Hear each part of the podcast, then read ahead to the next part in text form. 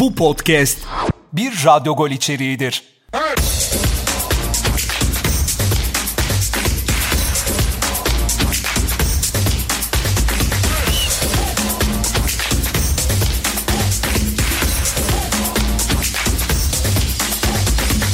Futbot'a hoş geldiniz. 5. bölümde yine sizlerle birlikteyiz ve 5. bölümde Derman Bulut bir kez daha bizlerle birlikte. Derman merhaba. Merhaba Emre abi merhabalar. Derman e, bir derbiyi geride bıraktık. Önce birkaç cümleyle derbi sonra değerlendirmelere geçelim. Fenerbahçe e, adına yani artık e, güzellemeler yapmak istiyoruz. Daha olumlu konuşmak istiyoruz bir şekilde. Yani hatta ben bu podcast'i de bunun üzerine planladım. Yani Fenerbahçe'nin kurtuluş reçetesi. Ya Fenerbahçe'ye bir kurtuluş reçetesi lazım ciddi anlamda.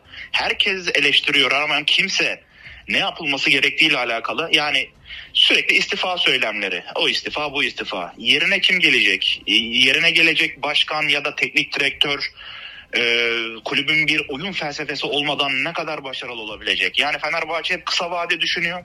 Uzun vade bir şekilde planlama yapması lazım diye düşünüyorum. Futbol sahada oynanıyor diyorum. E, saha için odaklanması lazım Fenerbahçe'nin. E, Ali Koç istifa yerine başkası gelecek. Aynı şekilde Jorge Jesus yerine Emre Belezoğlu gelecek. Ama saha içi planlaması, kulübün ileri dönük bir felsefesinin olması gerektiğini düşünüyorum sevgili Emre abi. Sence Ali Koç gidip de bu kadar borcu üstlenebilecek birileri var mı? Bence yok. Bu noktada Ali Koç'un yerini dolduracak, cebinden çıkartıp böylesine bir hı hı. ekonomik konjenktörde 250-300 milyon euroyu bir çırpıda ortaya koyabilecek kim var? Ya tabii ki öyle ama ben Fenerbahçe'nin potansiyeline inanıyorum. Yani gelir bazında Fenerbahçe e, bu konuda pek sıkıntı yaşayan bir camia değil. Yani eğer bütün dinamiklerini harekete geçirirse diye düşünüyorum. Yani maddi anlamda artık taraftar taraftar işin maddi kısmında değil artık. Yani Erden Timur'un açıklamalarını dinledim ben hafta içinde.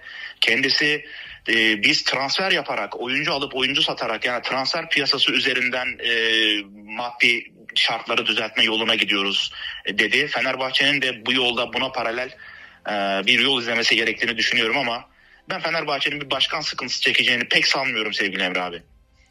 Peki Jorge Jesus gitmeli mi? Jorge Jesus gitme Jorge Jesus aslında gitmemeli. Ee, onun dışında Aykut Kocaman ya da Ersun Yanal'dan Koku da gitmemeliydi mesela. Yani Fenerbahçe'nin bir Fenerbahçe'nin bir oyun planına ihtiyacı var. Bir oyun modeline ihtiyacı var. Ee, bir oyun felsefesinin aslında bu felsefe Fenerbahçe'de vardı. 1950'lerden bu yana gelen bir hatta 1958 Dünya Kupası'ndan sonra e, bir format Fenerbahçe taraftarı benimsedi. E, bu Brezilya'dan çıkmıştı bu format. Brezilya futbolu ismi altında e, Fenerbahçe oyun modelini, oyun felsefesini e, taraftarın da istediği şekilde senelerce e, uyguladı ve Fenerbahçe aslında bir oyun kimliği, bir kulüp yani kulüp bazında e, bir oyun kimliği kazanmıştı. Fenerbahçe'nin buna geri dönmesi lazım diye düşünüyorum.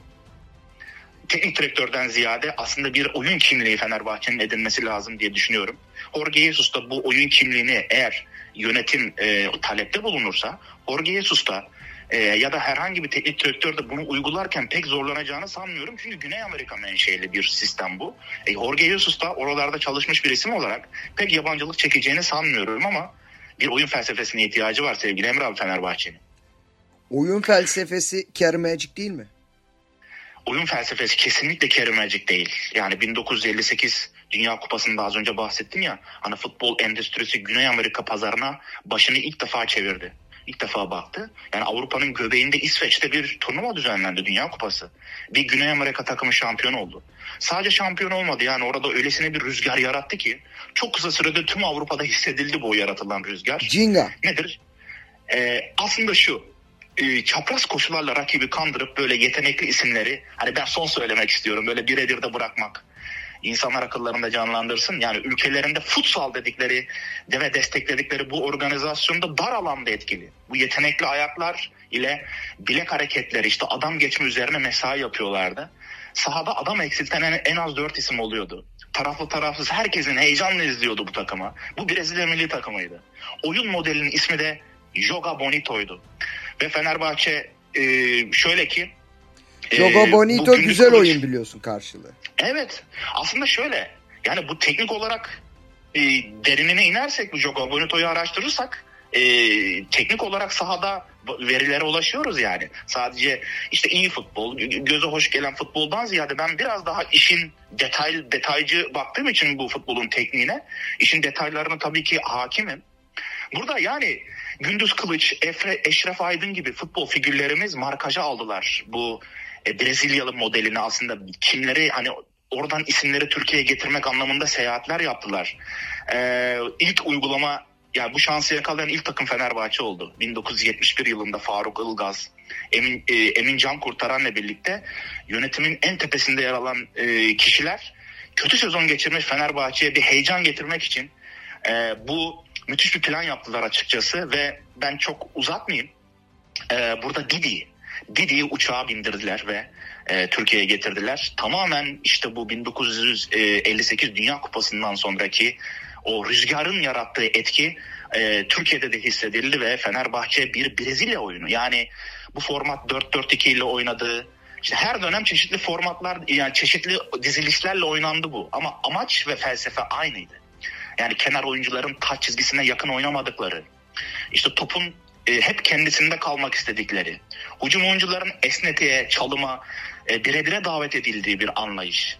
Hani topu kendi ikinci bölgende kısa paslara getirdikten sonra yani e, geriden oyun kurup ikinci bölgeye kısa paslarla oyunu getirdikten sonra hücum oyuncularını rakiple birebir bırakacak hücum setlerinden oluşan bir modeldi Didi'nin bu modeli.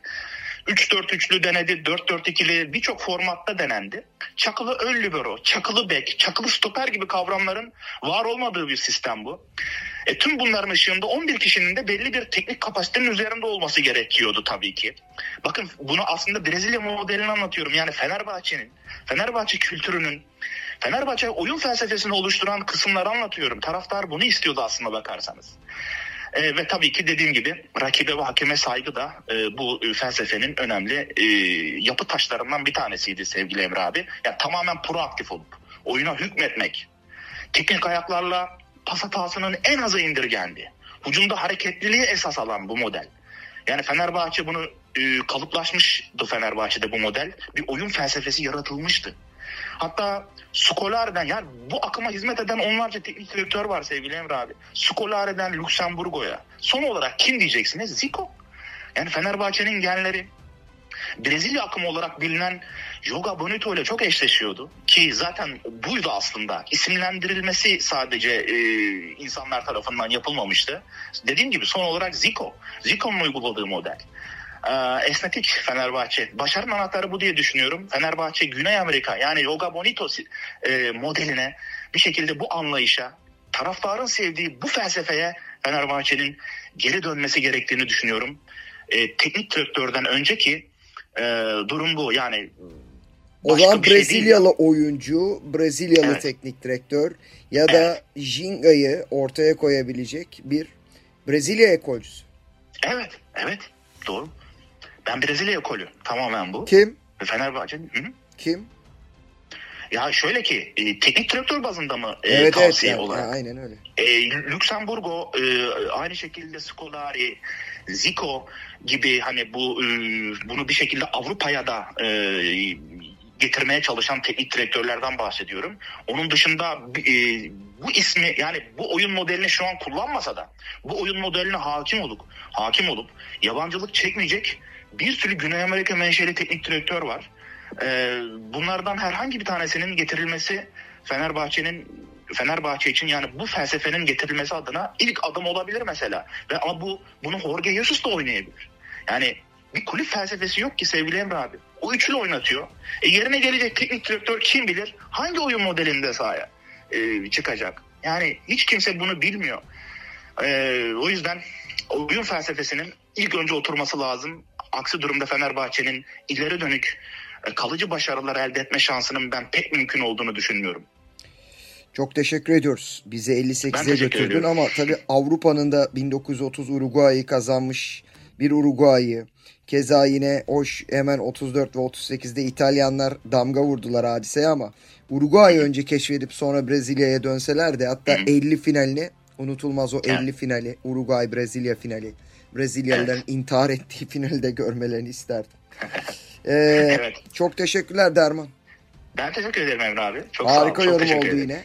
Ellerine sağlık, ağzına sağlık. Sağ ol. Sağ ol. Çok teşekkür ederim bu şansı da verdiğin için. Tekrar e, tekrar. Estağfurullah Futbot'un yeni bölümünde her salı olduğu gibi buluşmak üzere. Hoşçakal.